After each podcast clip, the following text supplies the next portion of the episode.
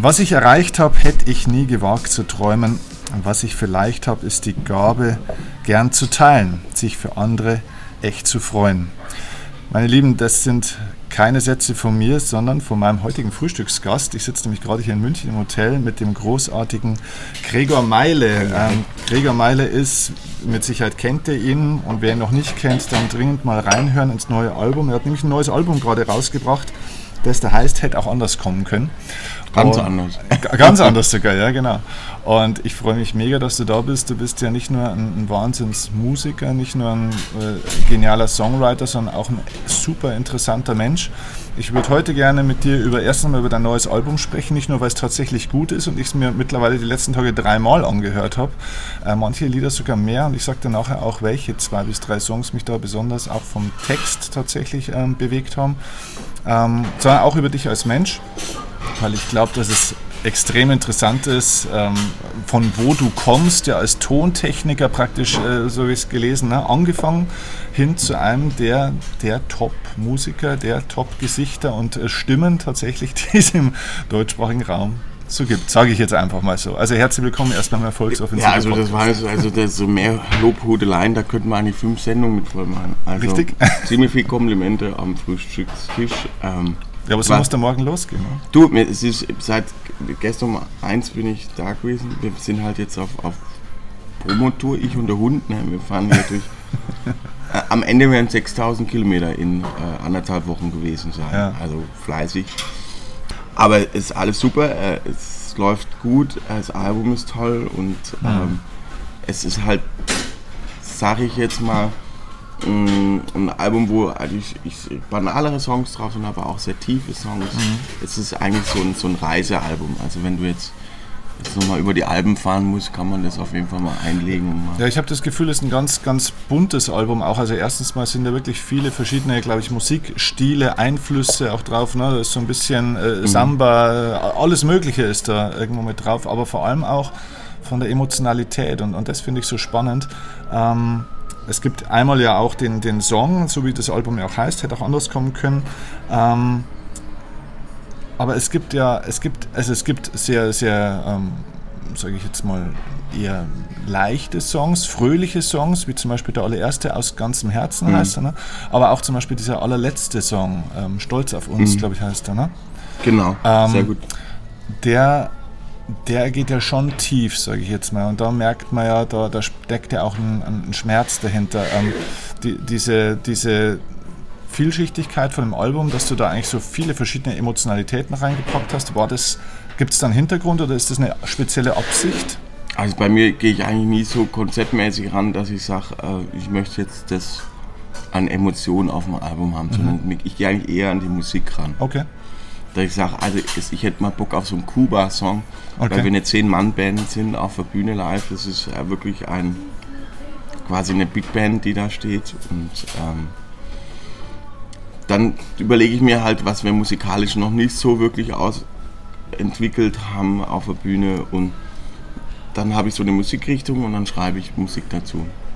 Und ähm, das Tolle ist aber, dass halt nebenher das Leben auch mal so passiert. Ne? Mhm. Und meine Tochter ist letztes Jahr geboren und meine Mama ist gegangen im März. Mhm. Und das ist halt so der, der Kreislauf des Lebens und, und das ist für mich ist Musik immer ein Ventil gewesen und ein Songs schreiben immer ein Ventil, weil das mich auf der einen Seite weiß ich, dass, dass meine Mama hat das immer unfassbar unterstützt und die war einfach immer stolz, unfassbar stolz mhm. auf uns weil wir sehr selbstständig und so unser Ding gemacht haben und ähm, das, das wird da quasi verarbeitet. Also Stolz, wirklich der positivste Stolz, den, den es gibt auf der Welt, mhm. nämlich ein, ein mütterlicher Stolz. Und ähm, ich habe zwei Brüder noch und das, das war für mich einfach wichtig, dass ich mir was von der Seele schreibe. Mhm. Und ähm, es ist natürlich sehr, sehr extrovertiert, dass man es gleich auch in, in die Welt hinaus pustet, aber so ist es, wenn man Songs schreibt und Musik macht. Das ist, solche Sachen passieren nur, wenn man sehr ehrlich zu sich selber ist und das, ich teile natürlich automatisch mein Privatleben mhm. mit der ganzen Welt. Ja, du verarbeitest deine Themen auch über die Musik tatsächlich, genau. oder? Mhm. Und das, das muss man sich bewusst machen, dass man da die Hose runterlässt. Mhm. Aber das, das ist eine sehr ehrliche Sache und mhm. dann ist es aber auch echt. Ja, also, und dafür, das, dafür lieben dich die Leute, glaube ich, auch, ne? Ja, es ist, ist, es ist auf jeden Fall teilweise nicht einfach, weil man halt eben seine seine privaten Sachen auch nicht zu Hause lassen kann. Also das kam schon des Öfteren vor.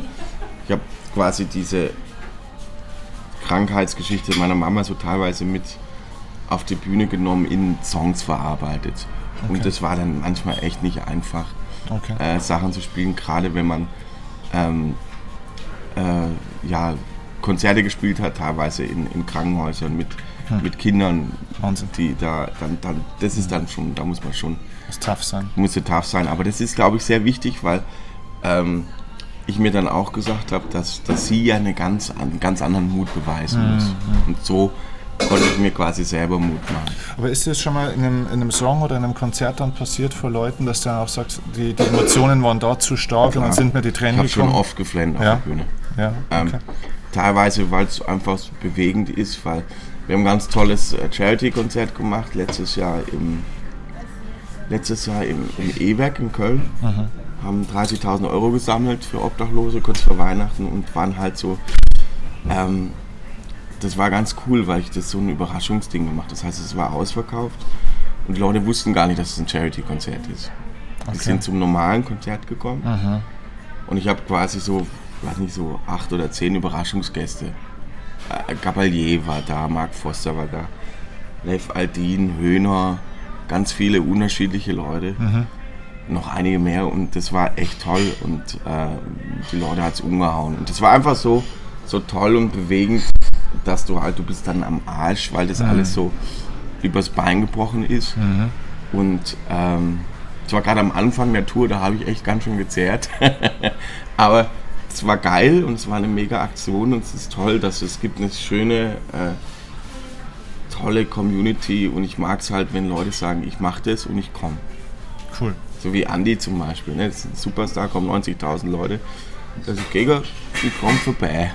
Und dann ist er da. Und dann musst du dich auch um nichts kümmern. Ne? Der hat dann noch die komplette Crew, die ganze Band war man, haben wir noch ein bisschen im, im, Hotel ein bisschen ein, zwei Getränke genommen. Ich würde jetzt nicht von Feiern sprechen, weil wir alle kaputt waren. Ja. Aber das war für ihn selbst. Er hat dann noch die, die Barrechnung übernommen für alle. Okay. Das also das ist ein geiler Typ. Stand. Und das ist so, äh, für mich ist es manchmal ziemlich krass und erschreckend, wie Freunde so in, in der Außenwirkung teilweise wahrgenommen. Weil man keinen direkten, logischerweise nicht so einen direkten Kontakt Andy oder Xavier oder so weiter. Das sind alles sehr, sehr liebevolle äh, Menschen, die sich auch extrem um ihre Freunde und sehr viel auch für andere Leute machen. Das kriegt man gar nicht so mit, da macht ja auch gar nicht so ein Drumherum, aber beim Xavier ist es wirklich extrem, was er auch über die letzten 20 Jahre für andere Leute gemacht hat. Okay. Also man hört das ja schon so durch. Du bist schon jemand, dem auch so dieses, die Verbindung zu den Menschen und der Mensch einfach wichtig ist. Du bist, glaube ich, auch ein Familienmensch, so höre ich es jetzt auch ja, raus. Ja, ganz ne? klassisch, genau. Ist das, ist das ein, ein Förderer deines beruflichen Erfolgs oder manchmal auch ein Blockierer des beruflichen Erfolgs? Weil es gibt also gerade so aus der Welt, aus der ich jetzt komme, haben Menschen oft den Glaubenssatz, na, entweder mache ich Karriere oder Familie. Nee. Ne? Also Entschuldigung, also bei aller Liebe, also es gibt zwei Dinge, die du im Leben, also von, von meinem Point of View, da gibt es zwei Sachen, die man erreichen kann. Einmal den Frieden mit dir selber, dass du dir Dinge vorgenommen hast, sie vielleicht nicht erreicht hast, aber es zumindest probiert hast. Mhm.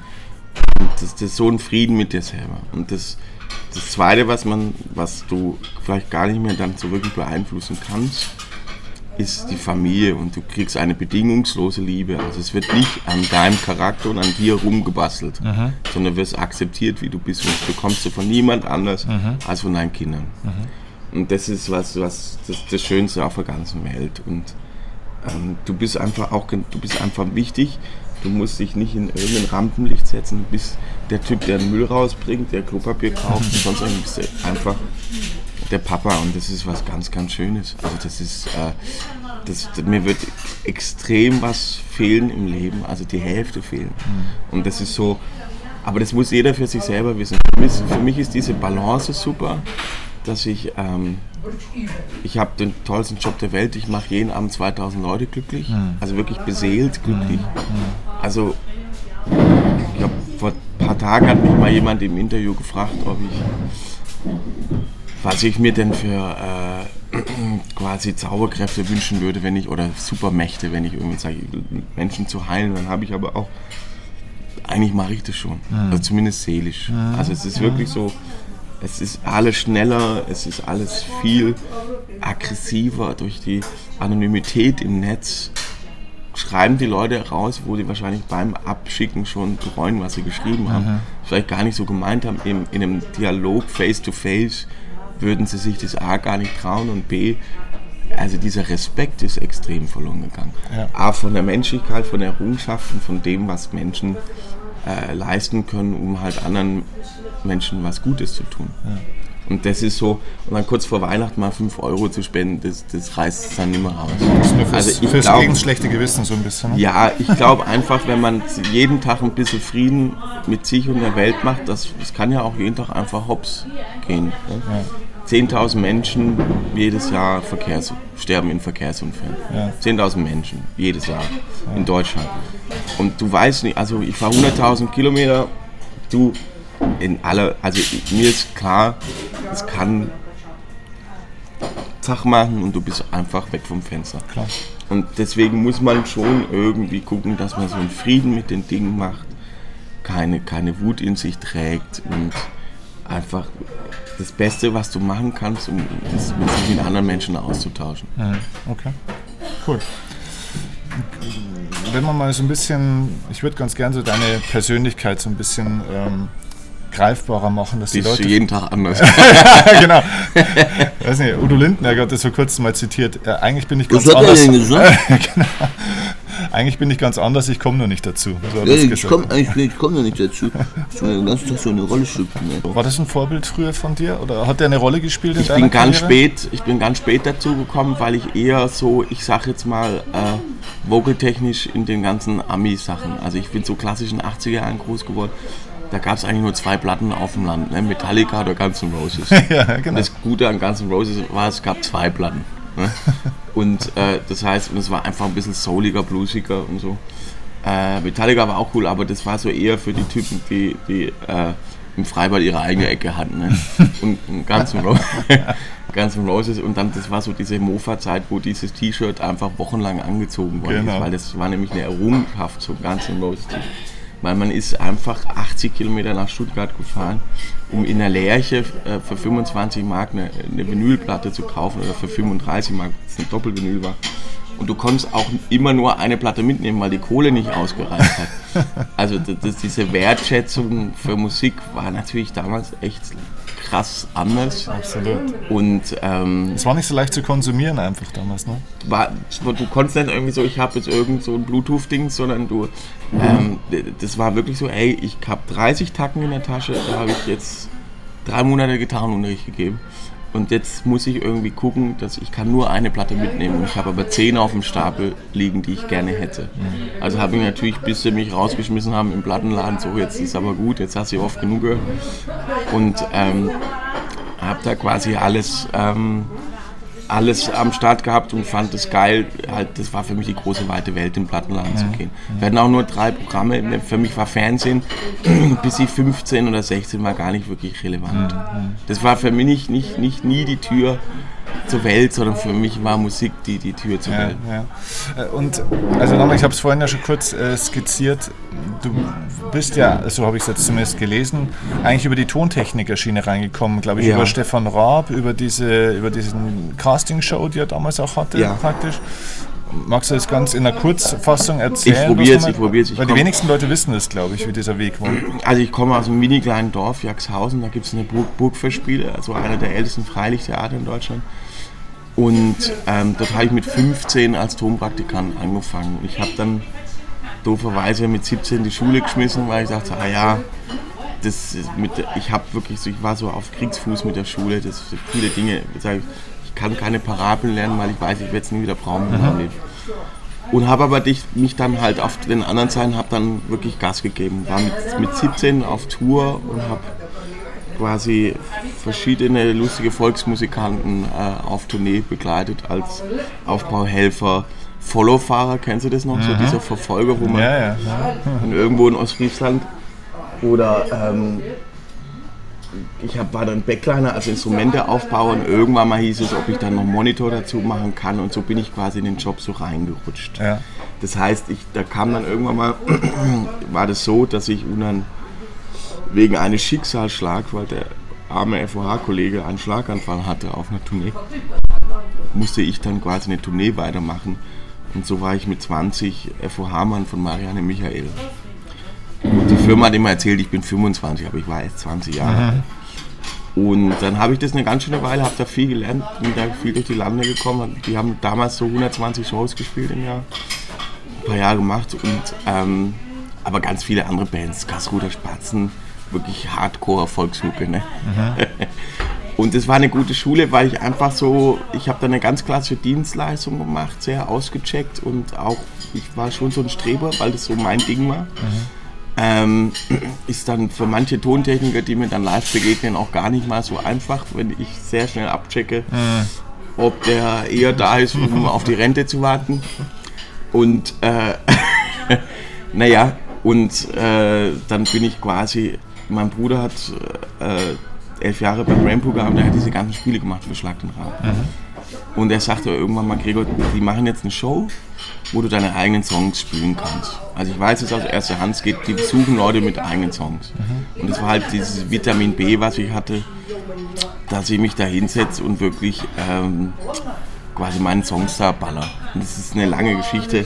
Es war sehr kurios, weil ich konnte dann das Lied nicht zu Ende spielen und dann konnte ich nochmal kommen und so eine lange Geschichte. Also auf jeden Fall habe ich es dann dahin geschafft und dann ging wirklich die, nach der Castingshow ging die Studiotür auf. Wir haben hier noch ein bisschen äh, Backunterhaltung, weil die, ja, genau. was ich sehr schön finde, dieses komplette Putzpersonal ja, genau, vom Hotel die, die nochmal gerade, ja.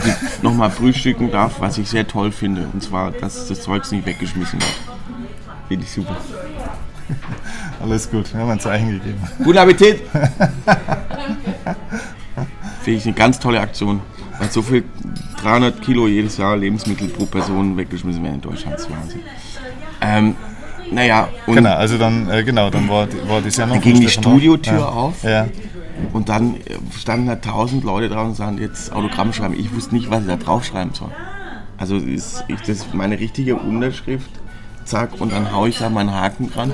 Und das ist wirklich so, ich, du weißt ja erstmal gar nicht und dann stürzen sich die Leute auf dich. War das nach dem Finale? nach du, dem Finale. Nach dem Finale, okay. Da ging wirklich so, ich habe quasi instinktiv gehofft, dass ich den Quatsch nicht gewinne aber so weit wie möglich komme. Und so war es ja dann auch. Um, so, um, um wirklich so viele eigene Songs wie möglich zu spielen. Ich habe quasi für die Sendung Songs geschrieben. Ja. Das heißt, ich habe meinem Chef angerufen und gesagt, Alter, ich bleibe zu Hause, ich mache jetzt nur noch Mucke, habe mich eingesperrt und habe jede Woche einen Song geschrieben. Also okay. einen, den ich dann quasi, ich habe mehr Songs geschrieben, aber einen, den ich dann in der Sendung gesungen habe. Mhm. Und so hatte ich dann quasi ein ganzes Album zur Verfügung. Mhm. Und es war quasi erste Platte, äh, hatten wir einen Deal, dass wir quasi wieder eine Sendung mitmachen, dass wir dann die erste Platte von Universal an Start kriegen. Mhm. Und das war auch ein super Start, weil es natürlich die größte Plattenfirma der Welt ist.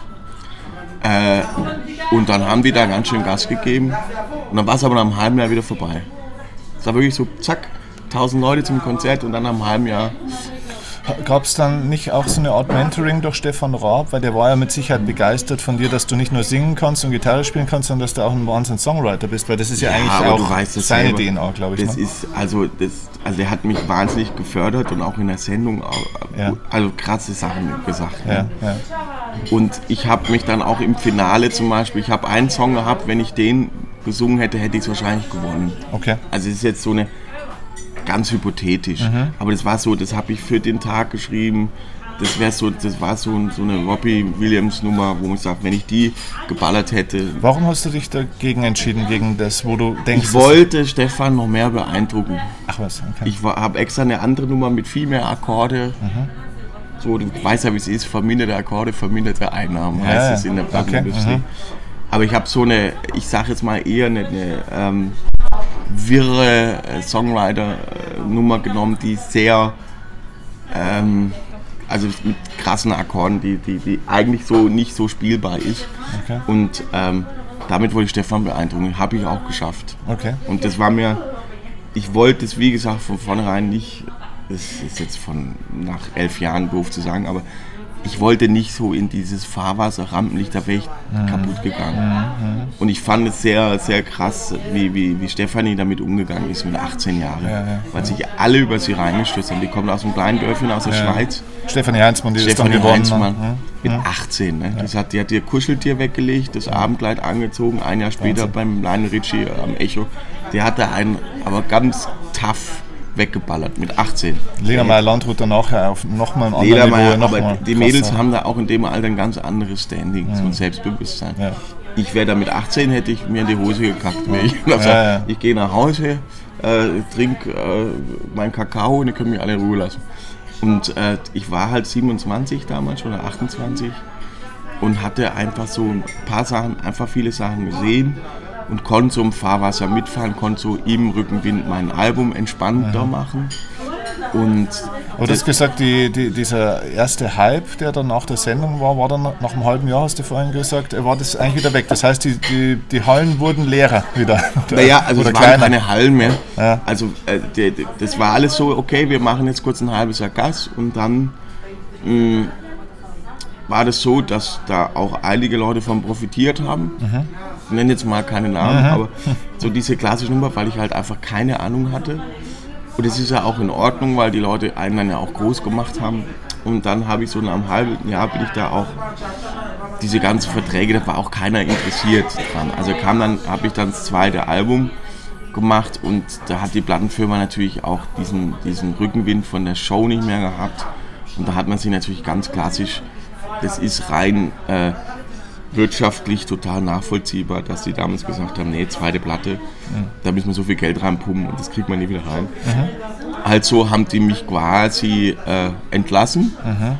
und ich habe dann wirklich so ein halbes Jahr gedacht, das, ich muss trotzdem die Platte rausbringen. Ich muss weiterhin Musik machen und habe deswegen halt das Label gegründet. Und ich habe mich bestimmt bei 20 Label beworben. Es war sehr lustig. Als dann Sing mein Song lief, kam dann wieder lustige Angebote ins Haus. Mhm. Aber davor, glaube ich, warst du auch wirklich mal eigentlich am Limit, sage ich jetzt mal, oder? Dass du auch irgendwo mal an einem Punkt warst, wo du sagst, Mensch, kann ich das eigentlich noch weitermachen? Genau, also ich war halt, ich wollte eigentlich schon wieder äh, das, äh, das, die Gitarre am Nagel hängen, ja. ja. Ähm, weil äh, ich davon eigentlich erstmal nicht mehr so leben konnte. Mhm. Und dann habe ich viel auf der Straße gespielt, viel so in Clubs mhm. gespielt. Und wenn ich damals schon Familie gehabt hätte, hätte ich es nicht durchgezogen. Mhm. Das wäre mir dann zu, hätte ich meinen alten Job wieder gemacht, das wäre mir zu gefährlich gewesen. Mhm. Und äh, äh, ja, aber das ist in Deutschland, ich meine, ich war jetzt ein paar Monate nicht krankenversichert, aber das war jetzt wenn du ein gutes soziales Netzwerk hast, also ich spreche jetzt nicht von dem, wo man Sachen reinschreibt, ja, sondern ja, Freunde. Ja, ähm, echte Menschen. Echte Menschen, die haben mich da ganz schön aufgefangen. Mein Ex-Chef, für den ich gearbeitet habe, hat mir einfach Kohle überwiesen und sagt, Alter, ich habe das irgendwann mal zurück, du machst jetzt erstmal Mucke. Cool. Und das war der Typ, wo ich früher mal die LKWs geladen habe. Da habe ich geile Leute, denen ich echt sehr viel zu verdanken habe über die Jahre die auch an die Sache extremst geglaubt haben. Und dann die Geburtsstunde deines heutigen Erfolgs, war das aus meiner Sicht von außen, war eigentlich Sing mein Song, oder? Absolut. Also äh, auf dem silbernen Tablett kann man sagen. Ja. Es gab vier Alben, es gab genug Material, äh, also Songmaterial. Und ich habe vor allen Dingen, ich wusste, ich habe einen Schuss. Ich wusste, Sing mein Song wird das fetteste ever. Mhm. Und ich habe dann, war ja der Einzige, der zu dem Zeitpunkt, als die Sendung lief, eine Platte hatte. Mhm. Und dann haben wir halt quasi mit der neuen Platte, mit allem, wir haben, glaube ich, fünf Platten in Top Ten gehabt innerhalb von ein paar Wochen. Dann Hast du es geplant? Also wusstest du, ich, das Ding muss fertig werden, weil da habe ich Also ich wusste, ich, ich habe einen Schuss und habe quasi alles all in. Wir sind, äh, ich wusste, dass die, dass die Geschichte wichtig ist und ich wusste, dass ich vielleicht das nie machen kann. Jetzt habe ich die Möglichkeit und habe quasi mein komplettes Erspartes. Wir hatten einen Tag im Avatar-Studio in New York ähm, und haben an einem Tag quasi die kompletten Basic-Tracks aufgenommen. Schlagzeug, Bass, ein bisschen Klavier und so. Und sind quasi da, oder alle, die daran gearbeitet haben, sind in extreme Vorleistung gegangen. Und dann hat es wirklich geknallt. Also wir haben wirklich fünf Alben Top Ten gehabt. Wir haben, glaube ich, in, weiß ich nicht, in drei Monaten eine Viertelmillion Platten verkauft. Wahnsinn. Also es gab dann wirklich Tage, wo es Deutschland, Österreich, Schweiz keine physischen Produkte mehr gab, war alles ausverkauft. Und dann haben die wirklich alle Plattendinger umgestellt auf mhm. Meileplatten. Und ähm, das Krasse ist, dass man ja nichts anderes gemacht hat, sondern du hast äh, zwar eine neue Platte gemacht, aber die war jetzt, du hast einfach eine Fortführung gemacht und Leute wurden aufmerksam und du wurdest halt von Superstars äh, gelobt, gefördert in dieser Sendung, die halt über zwei Monate lief. Und ich war halt der Underdog, der halt nichts zu verlieren hatte. Und das war halt der perfekte Moment. Huckepack-Marketing nennt man es. Also das ne? kannst du... Da die haben dich groß gemacht ein bisschen. Ne? Da kannst du ganze äh, äh Marketingkurse geben ja. mit der ganzen Geschichte, aber aber die Grundlage dafür war ja trotzdem, dass du einfach eine geniale Fähigkeit schon hattest, sage ich mal. Also die Kompetenz war ja früher da als die Bekanntheit. Bei manchen ist es ja auch andersrum, beziehungsweise bei manchen bleibt ja nur die Bekanntheit und die Kompetenz kommt nicht. Das hast du jetzt gesagt. Ja, ja, ich darf das sagen hier. Aber, aber es ist ja so, ne? Also ich glaube, so, so ein extrem, also du bist ja jetzt seit zehn Jahren in diesem Geschäft, sage ich jetzt mal, mhm. bist ja seit Jahren da auch äh, mit oben dabei. Ähm, das kommt ja nur so nachhaltig, wenn wirklich auch Qualität irgendwo da ist, sage ich jetzt mal, oder? Also ich glaube, die, die erste, also Qualität, also ich sage jetzt mal so, ich mache eigentlich so Lagen, Lagerfeuermucke, ne? ich habe so ein Gitarre, Klavier und das hat was mit so einem Netzwerken zu tun. Okay. Dass man sich, dass man Leute am Start hat, die, die sehr ehrlich zu dir sind. Okay. Und wenn, man, wenn du sagst Qualität, hat es damit was zu tun, dass man auch mit echten Musikern, die halt einfach die Chefs sind, also wir haben mit, das ist eine Champions League Band, die da steht, das sind die mit die besten Mucker in Deutschland. Das ist quasi dieselbe Band wie bei Sing My Song auch. Und, und der Schlagzeuger ist auf dem Weg zum Grammy gerade und so, das ist schon ganz fett alles. Und das ist natürlich auch so ein bisschen die Herausforderung an mich selber, dass ich mich ja auch sehr anstrengen muss, um da mitzuhalten mhm. und dadurch auch wachse. Und, ähm, aber das ist ein wichtiger Erfolgsschlüssel, glaube ich, für viele Menschen. Also umgib dich praktisch mit absoluten Top-Könnern, die dich auch fordern, über dich hinauszuwachsen. Absolut. Ja? Und du, du, du schmeißt mir. Also jetzt vor ein paar Tagen mit Barbara Schöneberger ein Interview gehabt, wo ich eigentlich genauso viele Fragen gestellt habe wie sie, mhm. weil es eine ganz tolle, interessante Person ist, für mich die beste Moderatorin in Deutschland. Mhm äh, wo ich gesagt habe, aber jetzt sei mal ganz ehrlich, du hast dich auch ganz oft irgendwo reingeschmissen, wo du keine Ahnung hattest und dich irgendwie über Wasser gehalten hast. Und natürlich sagte, klar, du musst anfangen, loslegen und dann unterwegs kriegst du schon mit, ob das und du wächst natürlich damit. Mhm. Und genauso war das. Also ein gutes Beispiel jetzt im April. Ähm, ich bin, äh, habe vor zwei Jahren bei der Helene Fischer Show die Gregory Porter Band auf ein, die saß an einer Biertisch-Garnitur im Backstage und ich sag, Alter, da sitzen einfach mal so fünf Grammys äh, an einem Tisch. Ich glaube, der Chip hat sogar zwei als Jazzpianist des Jahres noch. Und ich sag, Alter, äh, darf ich mich mal kurz zu euch setzen? Und dann habe ich die drei Stunden voll gelabert und sag, Alter, das ist Wahnsinn. Ich bin natürlich ein riesen Greg Porter-Fan. Mhm. Und die waren echt am Arsch, weil die 250 Gigs oder 280 Gigs in dem Jahr gespielt haben. Also so, wo du gar nicht mehr weißt, in welchem Country sind wir eigentlich. Und ähm, sehr lustig. Und äh, dann habe ich so einfach subtile, subtile Marketinggeschichte. Ich habe quasi von langer Hand eingefällt, guten französischen Wein nach New York geschickt. Mhm. Und immer, wenn die eine Flasche aufgemacht haben, haben sie mir ein Foto und eine E-Mail geschickt. Ach, also cool. der mhm. Porter, der Chip und so, weil die große Rotwein-Fans sind. Mhm. Und ähm, dann hatte ich, sage ich, okay, pass jetzt dieses Jahr im April habe ich gesehen, dass sie zwei Off-Days in Luzern haben in der Schweiz. Und unser Schlagzeuger, der Massimo, der hat, äh, ist quasi Mitbesitzer von einem wahnsinnig tollen äh, Studio, Powerplay-Studio in der Schweiz. Und ich sage, hey, wenn ich die an Off-Day kriege, dass die die Nummer reinballern. Und dann habe ich einen Chip gerufen und gesagt, Chip, hast du Bock, äh, würdest du einen Tag, und ich kenne die, das sind New Yorker Cats, die haben, die sitzen den ganzen Tag im Hotel. Die können in der schönsten Stadt der Welt sein, die gehen noch nie mehr raus zum Spazieren. Sitzen den ganzen Tag im Hotel irgendwie mit dem iPad, googeln rum irgendwie. Und sage, das kann doch nicht sein. Ähm, und dann habe ich bin ich nach Luzern geeiert äh, zum Konzert und was total geil war, dass wir denselben Konzertveranstalter in der Schweiz haben. All Blues heißen die. Und der hat, ich habe den angerufen und gesagt, Alter, und er sagte, du Krieger, das ist kein Problem, da mache ich. Dann hat er uns zwei Zimmer klar gemacht im selben Hotel, verstehst du? Uns da eingeladen, sag, ey krass, dass es sowas noch gibt. Und ähm, dann haben wir wirklich bis morgens um zwei äh, so eine ba Cocktail-Bar-Jam, weil wir die einzigen Gäste waren in einem ziemlich krassen Hotel in Luzern, wo der Porter einfach mit dem Brandyglas da sitzt und wir einen Song nach dem anderen geballert haben. Wo du alle so einfach weißt, hey, das ist so, hm, das passiert eigentlich nur so bei nach der Grammy Aftershow. Und das war wirklich fett. Jetzt Leute würden 1000 Euro bezahlen für das, dass sie mehr, da was. Ja, mehr. noch mehr. Und ich, das war wirklich cool und wir haben alle, das war echt schön und ich Gen durfte auch ein, zwei Runden übernehmen. Ja, genial. Und dann okay. am nächsten Tag habe ich die im Schlafanzug eingesammelt. Wir sind dann zum, zum Studio gefahren und die Porter Band hat quasi eine Nummer eingezockt, die noch gar nicht fertig war. das heißt, das war, und dann habe ich mir über, überlegt, und da standen wir aber leider schon im Studio. Mensch, das ist aber ganz schön. Und jetzt schließt sich der Kreis. Meile, bist du eigentlich bescheuert? Der Song ist noch nie mal fertig. Du hast ja die Grammy-Chefs am Sitzen, du hast ja das fetteste Studio und du hast eigentlich noch nichts fertig.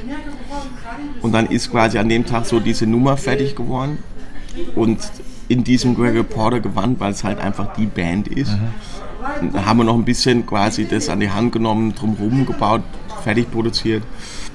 Sehr behutsam, aber ich bin ja ganz stolz drauf, weil ist, ich bin ein riesen Porter-Fan und man hört an dieser Nummer. Welcher Song ist das? Hätte auch anders kommen können. Okay, ah, unbedingt. Und, und der, der auch so einfach, das sind einfach die, die Grammy-Chefs, die das eingezockt mhm. haben und der Massimo hat getrommelt. Mhm und ähm, unsere Bläser dazu und der Matthias Krosch, mit dem ich das Album produzierte, der auch der Produzent von Sing Mein Song ist, ähm, haben wir ganz, mit ganz viel Liebe das Ding fertig gemacht. Mhm. Und das ist, da bin ich ganz stolz drauf, weil das halt einfach so, so ein schöner mhm. äh, Weltmusik-Style hat. Ja, ja? Und ich mir das, das Tollste ist, der größte Reichtum ist, dass ich es einfach machen kann. Mhm. Also ich muss in keinem Format, keinem Radio gar nichts, sondern ich, ich mache mit den Leuten, die, die meine besten Freunde sind, die Mucke, worauf wir Bock haben. Das ist eigentlich der wahre Luxus im das Leben, oder? Das ist ein Riesenluxus. Ja. Also in, in, und das ähm, und die Konzerte sind voll. Mhm. Also das ist, wir spielen genau in den richtigen Locations. Wir wollen nicht irgendwelche Stadien, wir wollen die Leute sehen. Mhm.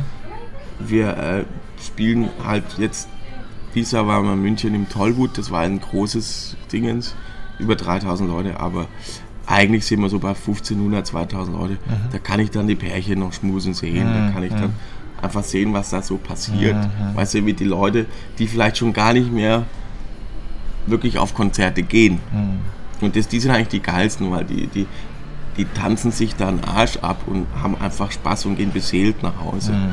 Und mein Staatsgeheimnis ist es, quasi nicht sich beobachtet fühlen, indem ich die Leute beobachte. Mhm. Also ich finde es ganz schlimm, wenn ich so Licht im Gesicht habe, für diesen Verfolger mhm. oder so. Ich muss die Leute sehen. Mhm. Ja. Weil dann gucke ich mir die an und reagiere da auch, kann das super, die Leute reagieren auch. Also da ist einfach ein Austausch da. Und das sind so die geilsten Konzerte, cool. die, die, wo, wo, wo noch intim genug sind, wo aber auch ganz klar, ganz ehrlich gesagt, die Wirtschaftlichkeit da ist, dass man sagt, da kann man eine 10-Mann-Band bezahlen.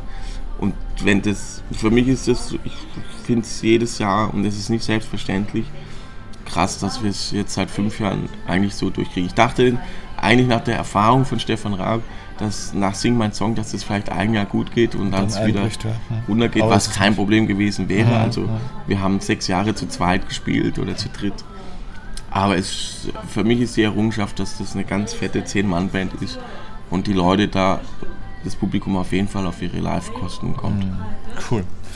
Gibt es ähm, einen größten Fehler, den man von dir lernen könnte, wo du sagst, den würde ich nicht mehr machen oder das ist der größte Fehler, aus dem ich am meisten gelernt habe? Also es sind ganz viele kleine Fehler, mhm. wo, ich, wo, ich, ich hätte was vorbereiten können. Ich kenne mich, ich bin halt so, ich jetzt zum Beispiel mit dem Charlie, ich hätte noch mal eine halbe Stunde früher aufstehen können, dann hätte man noch mal, wäre das alles ein bisschen entspannter gewesen heute Morgen. Mhm. Und da rege ich mich eigentlich fast jeden Morgen drüber. Mhm. Aber das sind jeden Tag so, ich rege mich eigentlich am meisten über mich selber auf. Aber ähm, so diesen, es ist, guck mal, ich bin jetzt 40 Jahre alt geworden, es ist, du kannst eigentlich an alles einen Haken machen, es mhm. ist ein Traum. Äh, Wenn es mich jetzt umhaut, ist meine Familie abgesichert. Ähm, also das heißt, aus jedem großen scheinbaren Fehler hast du aber irgendwie doch wieder irgendwas Gutes gemacht oder es ist was Gutes daraus entstanden wahrscheinlich, oder? Deswegen Weil du ja daraus lernst. Ja. Also brauchst manchmal brauchst du drei Anläufe, aber ja. du lernst daraus und, und äh, das ist, ich bin sowas von, äh, ich, ich, muss noch so viel lernen und ich lerne halt unterwegs, indem ich halt Kommunikation ist, ist halt das Wichtigste. Ähm, ich bin halt, ich komme halt so aus dieser Tontechnik oder diese Roadie-Geschichte, die ich ja elf Jahre gemacht habe, wo man eigentlich nur im Imperativ miteinander gesprochen hat, wenn überhaupt, äh, mhm. ist, ist, ist ganz tief in mir drin. Das ist so wie, als wenn du elf Jahre beim Bund warst. Mhm. Wo du wirklich funktionieren musst und abliefern musst. Da ist nicht, hey, ja, ja, ja. da bist du zack, zack, zack, ey, die Kiste kommt dahin, die Kiste kommt dahin, jetzt müssen wir das hier aufbauen. Wenn das nicht, wir müssen das jetzt machen, sonst in einer Stunde geht hier die Show los. Aber wie lernst du? Weil du vorhin gerade gesagt hast, wie, wie, wie lernst du, wie entwickelst du dich weiter?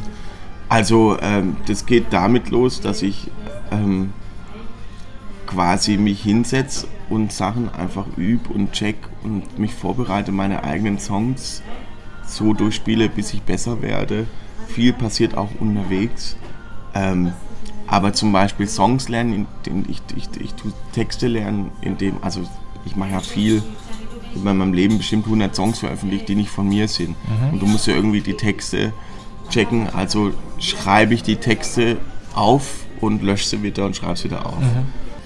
Ja, ich persönlich glaube ja, dass du deswegen auch so, so, so eine Wahnsinnsentwicklung hingenommen hast, weil du halt einfach auch diese Freiheit dir nimmst, dich wirklich mit deiner Kunst zu beschäftigen tatsächlich. Also ich glaube, du machst we relativ wenig Dinge außenrum, sondern du bist halt einfach ein Künstler mit Herz und Blut und gehst auf in dem Ganzen und wenn man sich mit dem beschäftigt, dann geht man ja auch in die Tiefe und dann entwickelt man sich ja durch das Ganze. Irgendwie. Also wie gesagt, ich, das, das ist alles so auch Learning by Doing. Ich habe mhm. jetzt irgendwie ich spiele seit zwei Jahren Klavier. Mhm. Oder nicht, ich spiele nicht Klavier, sondern ich schreibe Songs auf dem Klavier. Mhm.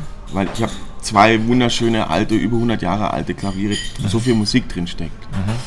Und ähm, das liebe ich. Und da mhm. kommt halt so viel. Ich schreibe ja auch ähm, Sachen, die jetzt gar nicht so in der. Also ich mache viel Musik, ich mache aber auch äh, für den Friedrichstadtpalast in Berlin zum Beispiel habe ich für ein Stück, das jetzt gerade ausgelaufen ist, so die Titelsongs geschrieben und da kriegst du halt ein, so ein Klavier, das ist ganz heilig und da kommt eine ganz andere Musik dabei raus. Aha. Und du musst dich erstmal hinsetzen, damit beschäftigen. Mhm. Und das lernst du halt nicht, indem man dreimal irgendwas bei YouTube angeguckt hat. Und das kann ich nur jedem jungen Kerl raten mhm. oder Mädel. Du musst dich einfach auf den Arsch setzen. Und du musst die Leute, die mit mir da auf der Bühne stehen, ich möchte mich jetzt selber gar nicht da mit reinnehmen, weil ich hätte noch viel mehr, ich hätte noch viel besser sein können. Ja. Ähm, aber die Mucker, die da mit mir auf der Bühne stehen, die sind 25 Jahre im Keller gesessen und haben halt eben nicht, äh, ich bin jetzt mal zwei Jahre nach Australien gereist oder genau. so. Die sind einfach acht Stunden im Keller gesessen und haben ihr Instrument so geübt. Sonst wären die da nicht da, wo sie sind und die haben nicht dreimal die Woche bei YouTube was gesehen und sind dann irgendwie Gitarrist geworden. Das funktioniert so nicht. Ja. Also es hat was mit Fleiß zu tun mit äh, sich selber motivieren und äh, ich habe unter dem Finger eine, einfach, ich habe jetzt paar, war drei Wochen im Urlaub und habe da ganz wenig Gitarre gespielt und es ist klar, wenn ich jetzt jeden Tag irgendwie ein paar Stunden Gitarre spiele, hast du da eine Blutblase drunter, ja. ist logisch. Ja. Und es ist ganz einfach so, wenn du dich nicht auf den Arsch setzt, kriegst du es sofort mit Ohr, zwei Ohrfeigen gleichzeitig wieder zurück. Und das ist dann noch schlimmer, weil du dich über selber aufregst und sagst, hätte ich mal in den drei Wochen Urlaub mal zumindest ein, zwei Mal die Woche Gitarre gespielt. Ja. Was war vielleicht dein tiefstes Tief in deinem Leben? Vielleicht war, war das der Tod von deiner, von deiner Mutter jetzt? Also so emotional das tiefste Tief oder war das ein anderer Moment? Ähm, also es ist natürlich so, dass, dass ähm, meine Mama ganz viele Haken gemacht hat. Sie ist erst gegangen, als quasi alles quasi unsere kleine Maus auf der Welt mhm. war und so weiter. Die hat sich wirklich, die hat das wirklich, die hat dann alles einen Haken gemacht. Mhm. Wir haben noch die Welt bereist mhm. und äh, das wirklich, die war wirklich tough. Also das, das war unfassbar, wie wenig oder bis gar kein Selbstmitleid sie hatte. Das war unfassbar. Sehr bemerkenswert. Und ähm, klar, das ist so, wenn man das so begleitet und natürlich, was völlig normal ist, ich habe schon meinen Frieden damit gemacht mit der Zeit, die ich dafür aufwenden konnte. Ähm, aber natürlich ist man immer so, sagt, hätte ich noch mehr Zeit genommen. Und ich habe eigentlich einen ganz guten einen Frieden damit gemacht. Ähm, und bin immer noch dabei. Aber äh, natürlich ist dessen emotional so, wo man sagt, hey, sie war immer so ein Fels in der Brandung, eigentlich schon immer alleinerziehend gewesen. Aber ich weiß, dass das da irgendwo die Reise weitergeht. Also ich bin da, das ist jetzt gar nicht so, so esoterisch, sondern ich glaube, du kommst irgendwo hin und dann mhm. steht da Welcome oben drauf und du mhm. weißt gar nicht, wie du als erstes umarmen sollst. Wie, wie ist das für dich? Wie hast du dich aus so einem Tief, sei es jetzt aus dem oder vielleicht auch schon anderen in deinem Leben, wie, wie befreist du dich daraus? Wie kommst du da durch? Was, was hat dich da also gerettet? Also ich verarbeite das in Musik, ich okay. mache Musik mhm. und das ist ein sehr großes Ventil, das mir auch persönlich sehr viel bringt, weil ich dann was mache, was mich wieder, ähm, wo ich einfach happy bin, weil ich was gemacht habe. Ich habe in Anführungszeichen großer Begriff, aber ich habe was erschaffen. Mhm. Und äh, aus, da war vorher nichts und dann habe ich quasi, andere Leute kaufen sich einen Boxsack oder mal einen mhm. Sport also mhm. ich, ich schreibe Songs und dann weiß ich, das, das ist fertig, das bringt vielleicht anderen Leuten was. Mhm. Ähm, das ist die eine Sache. Die andere Sache ist, dass wir natürlich unsere Tochter haben. Das ist also das ist halt das Tollste, was es gibt.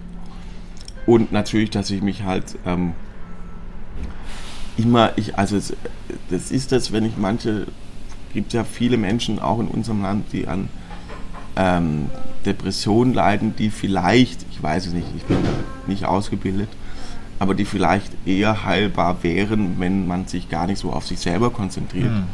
sondern zum Beispiel einfach mal sagt, man geht jetzt mal eine Woche auf ein Mercy Ship, wo man um Afrika rumsegelt, um anderen Menschen zu helfen. Ganz genau. Weil man dann einfach mal so sein man muss sich selber gar nicht so wichtig und ernst nehmen. Und dann glaube ich, das ist schon äh, in, in, in Menschen, glaube ich, schon sehr verankert, dass es, wenn man anderen Menschen was Gutes tut und denen hilft, dass man da auch extrem was zurückbekommt mhm. und das dir quasi bei der Selbstfindung extrem hilft. Cool. Ja, das ist ein guter Inhalt. Kennst du das Gefühl von Selbstzweifeln? Also hattest du oder Jeden hast Tag. Ah, immer noch, nach wie ja, vor? klar. Okay. Jeden Tag. Ich, ich, es gibt, mittlerweile gibt es ein Gitarrenmodell, das so heißt wie ich. Wo ich dann sage, Alter, wo ich dann halt, wir sind auch befreundet seit elf Jahren. Und als ich das erfahren habe, sage ich, Leute, sucht euch doch bitte jemand, der zumindest Gitarre spielen kann. Ne? Oder halt irgendwie Ne? Also einfach die Sachen, die, wo man sagt, ey, das ist ein bisschen peinlich, weil im Gitarrenladen, wenn du da reingehst, sitzen fünf Typen, die einfach 20 Mal besser spielen. Und äh, aber das geht jetzt gar nicht um besser oder schlechter, sondern einfach um das, ich müsste, ich weiß, woran es liegt. Das hat was mit Übung zu tun. Ich müsste ja. einfach mehr Zeit mit dem Instrument verbringen. Und bei mir ist es so, wenn ich Gitarre spiele, entsteht halt immer ein Song. Ja, ja. Und, und ich kann jetzt nicht den ganzen Tag irgendeine Tabulatur hoch und runter spielen oder Songs nachspielen, sondern. Ja, wann ist denn dieser Selbstzweifel am, am größten oder, oder woran zweifelst du denn eigentlich genau? Ich meine, du bist super erfolgreich, woran zweifelst du? Ich, ich zweifle eigentlich in erster Linie, wie, wie gesagt, an mir, dass ich sage, also ich schmeiß mich immer in Dinge rein, die ich, jetzt habe ich eine Live-Sendung gespielt, wo ich am Klavier sitze und spiele. Und, und ich habe das einfach gesagt, wir machen es einfach. Und dann verzockst du dich halt natürlich auch mhm. mal. Oder da, wird auf einmal, merkst du, ah, was kommt eigentlich als nächstes und hast du schon verhandelt. Mhm. Oder du denkst, ey, welche Tasten ist jetzt die weiße oder die schwarze? Aber ist es der Zweifel, ob du wirklich gut genug bist oder ist es der Zweifel, ob es die Leute überhaupt noch hören, hören wollen? Der Zweifel ist an mir, ob ich, äh, dass ich, der Zweifel ist, ich hätte es einfach, jeder andere normale Mensch setzt sich hin und übt Tage. Verstehst du? Ja, ja. Und bei mir ist es so, ich habe halt den Song so geschrieben, aber das heißt nur lange nicht, dass ich den spielen kann. Okay. Und setze mich aber in eine Live-Sendung und zockt das einfach. Und das ist halt einfach verheerend. Ja, ne? ja. Und ähm, kann verheerend sein. Also ich, denke jedes Mal, wie bescheuert bist du denn? Jeden Tag denke ich, sag mal, Alter, hättest du mal deine Hausaufgaben gemacht, da sind wir da beim Thema, hättest du es mal vorbereitet oder hättest du mal äh, das geübt. Ne? Also und ähm, da zweifle ich an mir selber, weil ich eigentlich mehr mache, wie das, was ich eigentlich kann. Krass. Das ja. ist, ist, ist ein bisschen ist ziemlich schizophren. Ja, aber das ist cool. Ja. Okay. Ähm, and, andere Frage. Ähm, was war deine beste Investition in deinem Leben? Oh. Also in meine Gitarre natürlich. Okay. Ähm, ne, das ist so klassisch diese, diese Zeit auf dem Dorf. Bei uns äh, war es so, du, du kannst entweder hier 80er oder 50er, ne, Yamaha DT, mhm. wo die Typen alle so jahrelang so rumgelaufen sind mit, die, mit der Bomberjacke und jahrelang noch nach Benzin gerochen haben. Und das ist so, dass ähm, ich habe mich dann für Mofa entschieden, weil ich die andere Kohle halt in eine Gitarre gesteckt habe. Okay. Mhm. Und Mofa war natürlich scheiße, weil das gleichzeitig inkludiert, dass du erstmal keine Freundin hast. Weil die Mädels aus dem Dorf natürlich sich einen Typ uncool, schnappen, ne? ja, ja. der Moped hat, wo sie dann zumindest mal ins Kino fahren können. Oder zu McDonalds, was damals noch so ein Highlight war. Mhm. Oder zur Aral-Tankstelle, weißt du, wo die, sich die verschissenen Leute an der Tankstelle, ich habe das nie verstanden, ja. warum verbringen die ihr verschissenes Wochenende an der Aral-Tankstelle, um über irgendwelche getunten Auspuffe zu quatschen. Ja, und frieren sich den Arsch ab. Und ähm, ich habe halt im Keller gesessen und Gitarre geübt. Das ist ja auch total bescheuert. Aber langfristig war es wahrscheinlich die bessere Investition. Okay. Und langfristig, ähm, nicht so klassisch, halt so die ich sage jetzt mal so, seit, der, seit dem Anfang der Menschheit gibt es halt die Typen, die quasi Fähigkeiten haben, um äh, das Wild zu erlegen und vielleicht auch diese, diesen praktischen äh, Kampfgeist und so. Und ich war halt, kommt vielleicht, stamm eher von den Typen ab, die auf einem kleinen Felsvorsprung gestanden sind und lustige Geschichten erzählt okay. haben. Mhm. Und beide haben sich im Laufe der Evolution sich Nachfahren untergeschoben, ja, ja. während der andere im Wald war zum Jagen. Und deswegen äh, gibt es halt unterschiedliche Typen mit unterschiedlichen Veranlagungen und so. Und zum Beispiel, ich habe auch Fußball gespielt da bei uns in der Kreisklasse auf dem Dorf.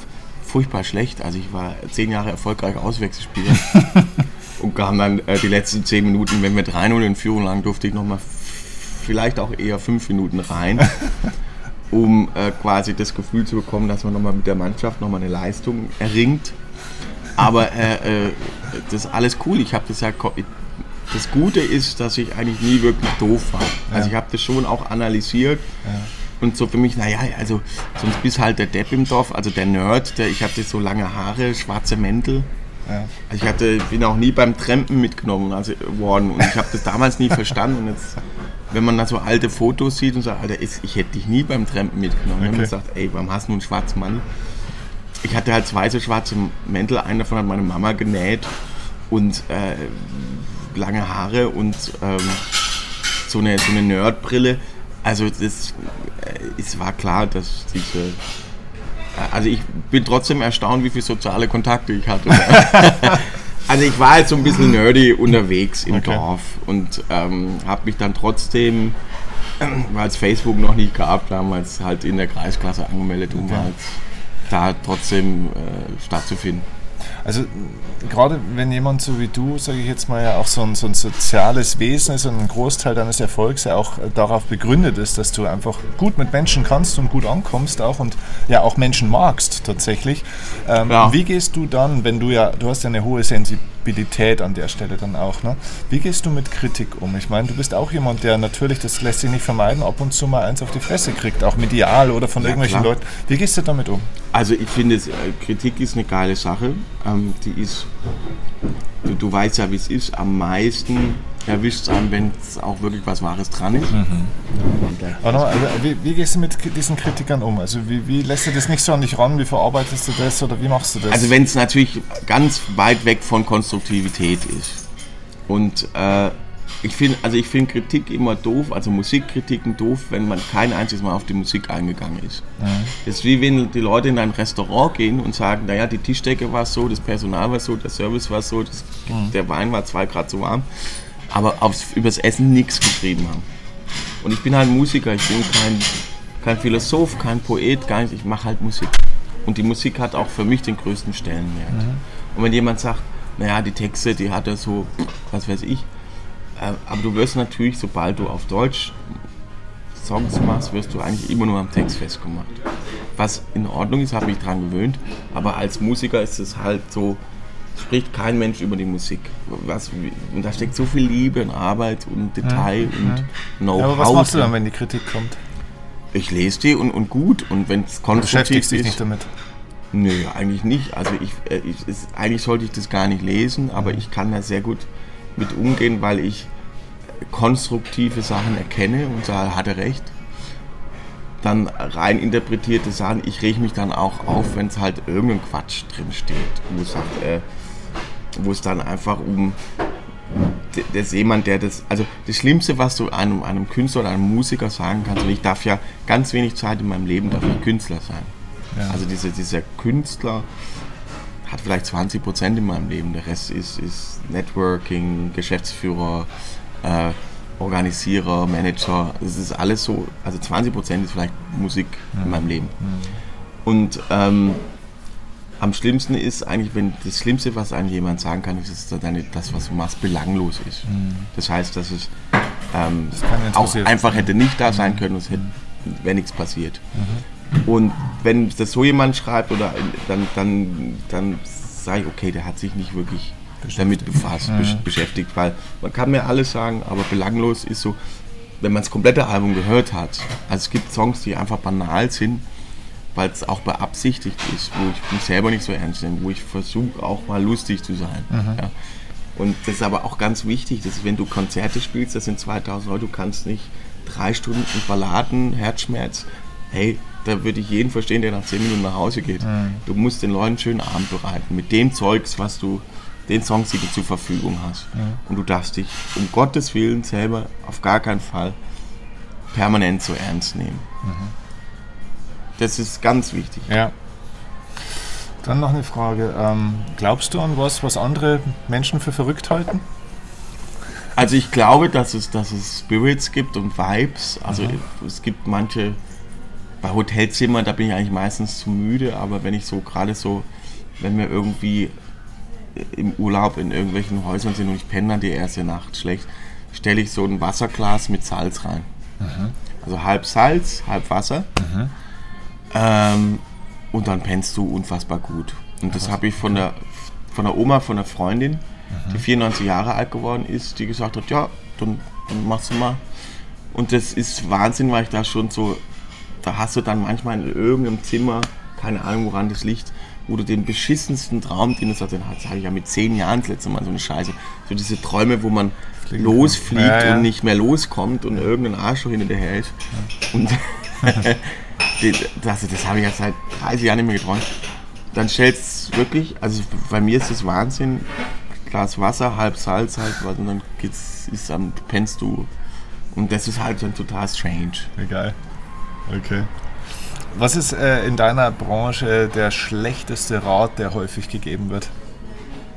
Naja, wir hauen, also wir äh, hauen, die Single muss jetzt im Radio funktionieren. Mhm. Oder äh, das muss jetzt äh, so und so viel oder du musst jetzt gewinnen oder du musst jetzt, was ich für Sätze schon gehört habe. Oft geht der Satz mit du musst los irgendwie, oder? Ja, das müssen wir jetzt, also es wird immer in der Plural, wir müssen das jetzt schaffen. Ja. Und so, Alter, du hast doch gar nichts gemacht. Also, äh, also keine Ahnung, also das, das, das, was oft passiert ist, dass man versucht, Dinge zu tun, die vielleicht schon mal erfolgreich waren, um vermeintlich im Fahrwasser da mitzufahren. Mhm. Also Copy-Paste. Mhm. Ne? Mhm. Dass man, also klar wird man beeinflusst und klar ist es so, wenn du ganz viel, ich eben, bei mir ist es so, ich höre halt Musik aus aller Welt, dann habe ich mal ich liebe kubanische Mucke, Jazzmucke, klassische Mucke. Ich habe jetzt bei mir, wenn ich jetzt hier im Auto, ich fahre jetzt ganz viel Auto gerade, dann ist das Navi an und gleichzeitig läuft halt so eine Playlist, wo sich von meinem Musiklibrary sich irgendwelche Songs zusammen, so ein random Ding. Das ist krass, wie viel unterschiedliche Mucke ich höre. Mhm. Dann kommt mal irgendwie lang, lang mit Mozart, dann mhm. kommt irgendwie McCartney, dann kommt Foo Fighters und so und das ist geil. Und dann, ich, ich liebe halt Musik aus allen Herren Ländern und das Schlimme ist, wenn dir jemand sagt, äh, du musst die Klamotten anziehen und wir mhm. machen den Style Und äh, das ist mir ja schon oft passiert, dass Leute sagen, also den, den Pullover kann, das kannst du gar nicht.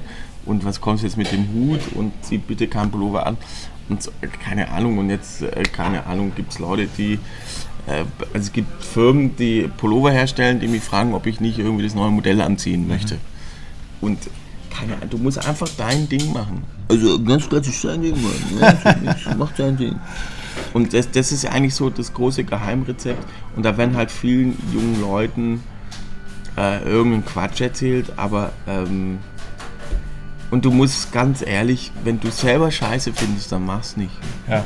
Mhm. Also das große Geheimrezept ist, wenn jemand Bohrmaschinen verkauft und er findet sie selber scheiße, kann er sie nicht verkaufen. Mhm. Und egal, ob er jetzt die herstellt oder nicht, also und äh, ich habe übrigens einen sehr guten Akkuschrauber zu Hause. Das hat lange gedauert, lange gedauert. Ich konnte mich aber durch meine Frau durchringen, die so über Jahre hinweg sämtliche lustige schwedische Möbelhauswerkzeuge in so einem Bauhausding gesammelt hat.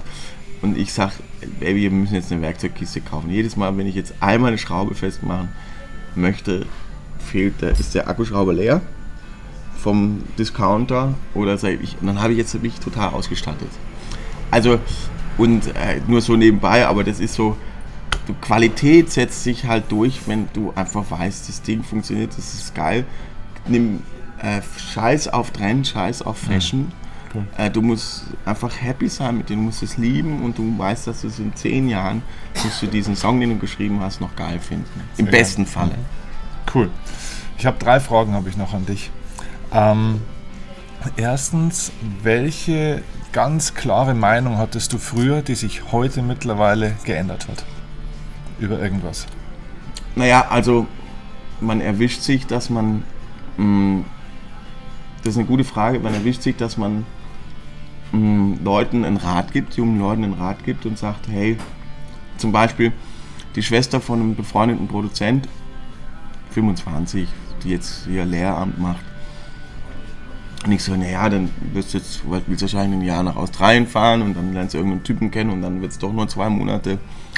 Und ähm, dann äh, wolltest du eigentlich Ding machen, Geschichte Deutsch und dann machst du halt dann Un Unterrichtsbesuche und dann machst du ein Lehramt und dann stehst du morgens um 6.30 Uhr auf und kachelst erstmal fünf Jahre durch, wirst schwanger, dann vielleicht verbeamtet.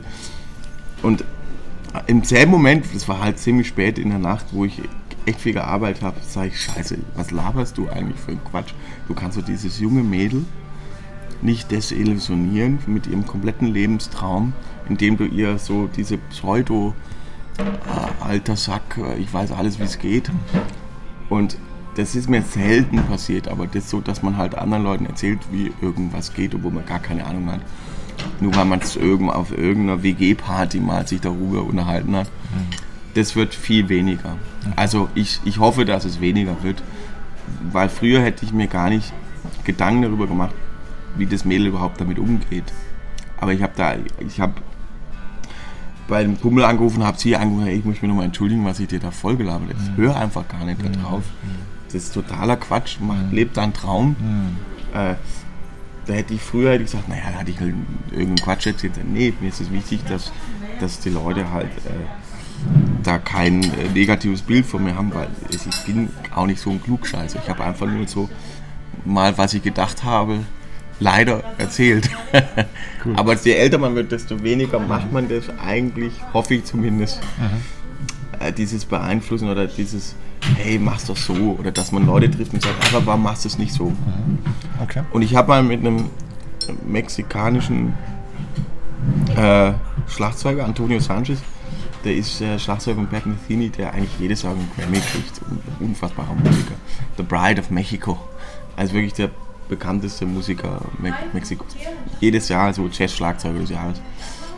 Und er hat ein Album getrommelt von mir, was Wahnsinn war, eine ganz tolle Erfahrung und war ich sehr dankbar und demütig. Und der hat gesagt, äh, irgendwie im Zusammenhang sagte dann, weißt du was, ihr Deutschen, äh, das ist so eine deutsche Mentalität. Man sieht einen Prozess und gibt seinen Senf dazu Man sieht, dass vielleicht das eine Rad ein bisschen langsamer oder schneller geht und nicht so wirklich im Rhythmus ist. Und dann gebt ihr Deutschen immer euren Senf dazu, ob euch das was angeht oder nicht. Mhm. Also ihr versucht immer, das zu sehen, wo es irgendwo hängt und das zu verbessern. Mhm. Oder mit Verbesserungsvorschlägen. Aber eigentlich geht euch das gar nicht an, weil es funktioniert seit 30 Jahren schon so. Und ähm, weil zum Beispiel ich gesagt habe, warum die Taxis in New York keine Winterreifen haben. Die Taxis in New York haben keine Winterreifen, weil sich dann der Bremsweg so verkürzen würde, dass die Taxis, die sich nicht leisten können, Winterreifen zu fahren, äh, die würden dann hinten drauf fahren. Also ist es verboten, Winterreifen bei Taxis mhm.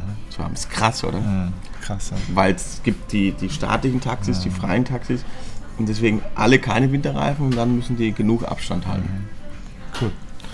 Okay. Gibt es irgendwas, was die Leute, wenn sie es von dir wissen würden, was das die Leute überraschen würde? Also was viele Leute nicht wissen, aber wenn sie es wissen würden, das würde sie überraschen? Äh. Also,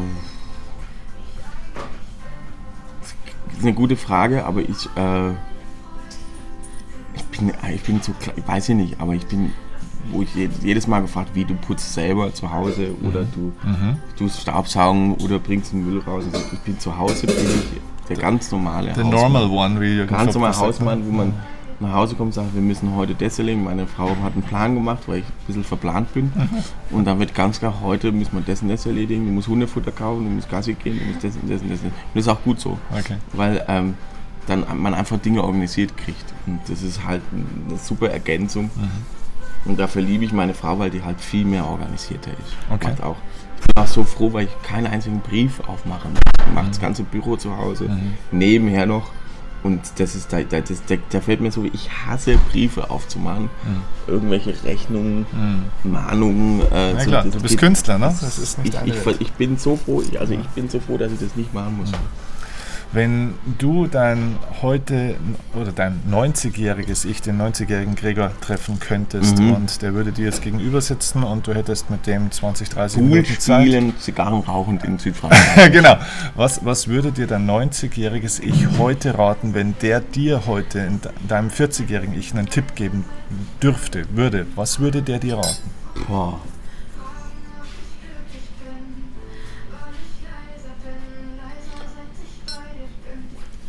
Also ich bin eigentlich ganz happy mit dem, was ich so mache.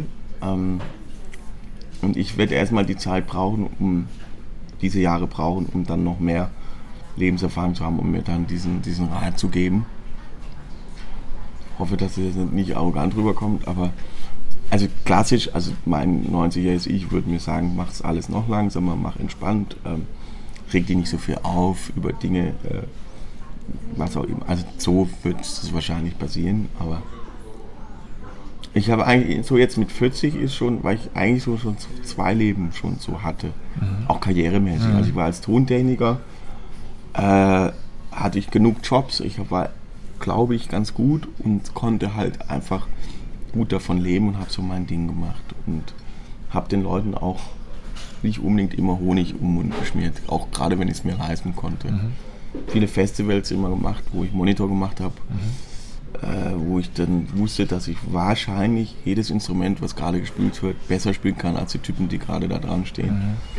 Aber es ist trotzdem eine Dienstleistung. Ich bleibe erstmal sehr freundlich, aber kann dann schon an der anderen Stelle mal was sagen. Wenn, aber es ist so ist toll, also was, was, wenn du, ich liebe dieses Understatement, dass du so, ich sag jetzt mal, mit Erbacher Badelatschen aus dem Carrera aussteigen, der aber hinterm Haus geparkt ist.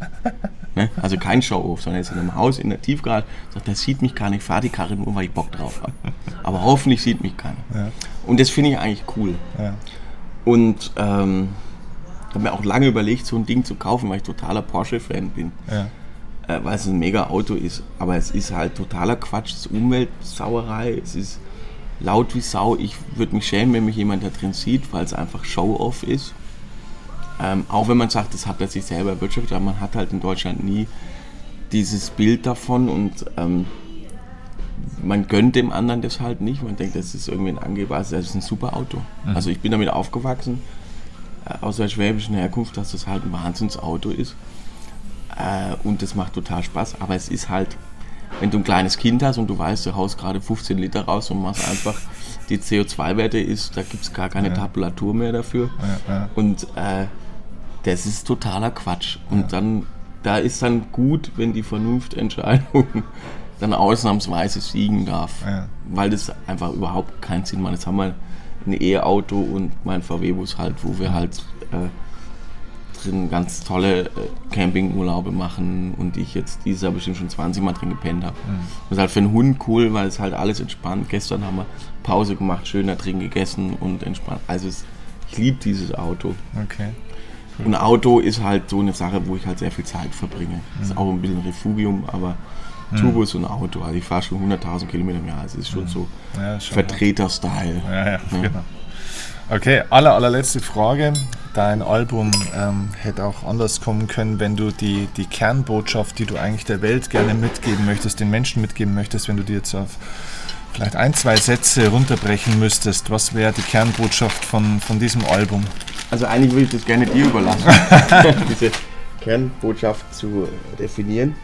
Aber sich selber nicht so ernst nehmen, ähm, das Leben zu genießen, Banalitäten auch zuzulassen und weil das Raum schafft für, für, für, für Echtheit, für, für, für Leidenschaft und für echte Gefühle und es ist ganz wichtig, dass man ähm, sich auch, dass man einfach mal Gefühle zulässt. Genau. Also das, das ist so, ja das ist alles, auch das, ist, das ganze Album ist, ist wirklich so ein Gemischwarenladen, der aber so wie das normale Leben in zwei Jahren einfach ist. Ne? Und das, das, das äh, bin total stolz drauf, weil das halt mit einer Wahnsinnsband entstanden ist, weil da auch echt mal wieder ein paar Gitarren-Soli drauf sind. Ist ja in der Popwelt komplett verschwunden. Mhm. Ne? Und wir haben halt Weltmeister-Gitarristen, ich durfte selber ein bisschen spielen, aber es ist ähm, Fakt ist, dass, dass es ein Album ist, wo man, glaube ich, ganz lange noch was von hat. Mhm. Und sich so jeder so, also bis jetzt hat mir jeder so einen anderen Lieblingstitel gesagt. Mhm. Was einfach ein super Beweis ist, dass das Album gut ankommt mhm. und dass es was richtig gemacht hat, weil nicht sie nicht alle auf einen Song stürzen. Ja. Also meine Zusammenfassung wäre davon auch gewesen, so das war jetzt für mich so die Botschaft von dem, was ich rausgehört habe. Eigentlich sagt für mich das Album, hör auf dein Herz und folg deinem Herz so ein bisschen. Und es gibt so viele verschiedene Sätze und, und Töne, die es auch im Herzen, finde ich, auch tatsächlich anspricht. Und das ist für mich so persönlich die Botschaft draus gewesen. Also dazu hat es mich inspiriert. Von ganzem Herzen. Ja, also vielen herzlichen Dank für die viele Zeit, die du genommen Sehr hast. Sehr gerne. Leute, holt euch dieses Album. Die Links zum Album, zu allem sind in den Show Notes unten. Unbedingt draufklicken, reinhören, kaufen, genießen, weitergeben. Ähm, vielen Dank für. Herzlichen Dank für diese Lobhudelei am frühen Morgen und ja. Kommt wirklich auch von Herzen. Ist, Kommt keine, ist keine Lobhudelei, sondern ist ehrliches Kompliment. Ich danke dir, mein Lieber. Danke dir. Ciao. Danke dir. Ciao. Tag und Nacht, ganz egal wohin uns dieser Weg auch. Mit dir wage ich den ersten Schritt, nur mit dir komm ich an.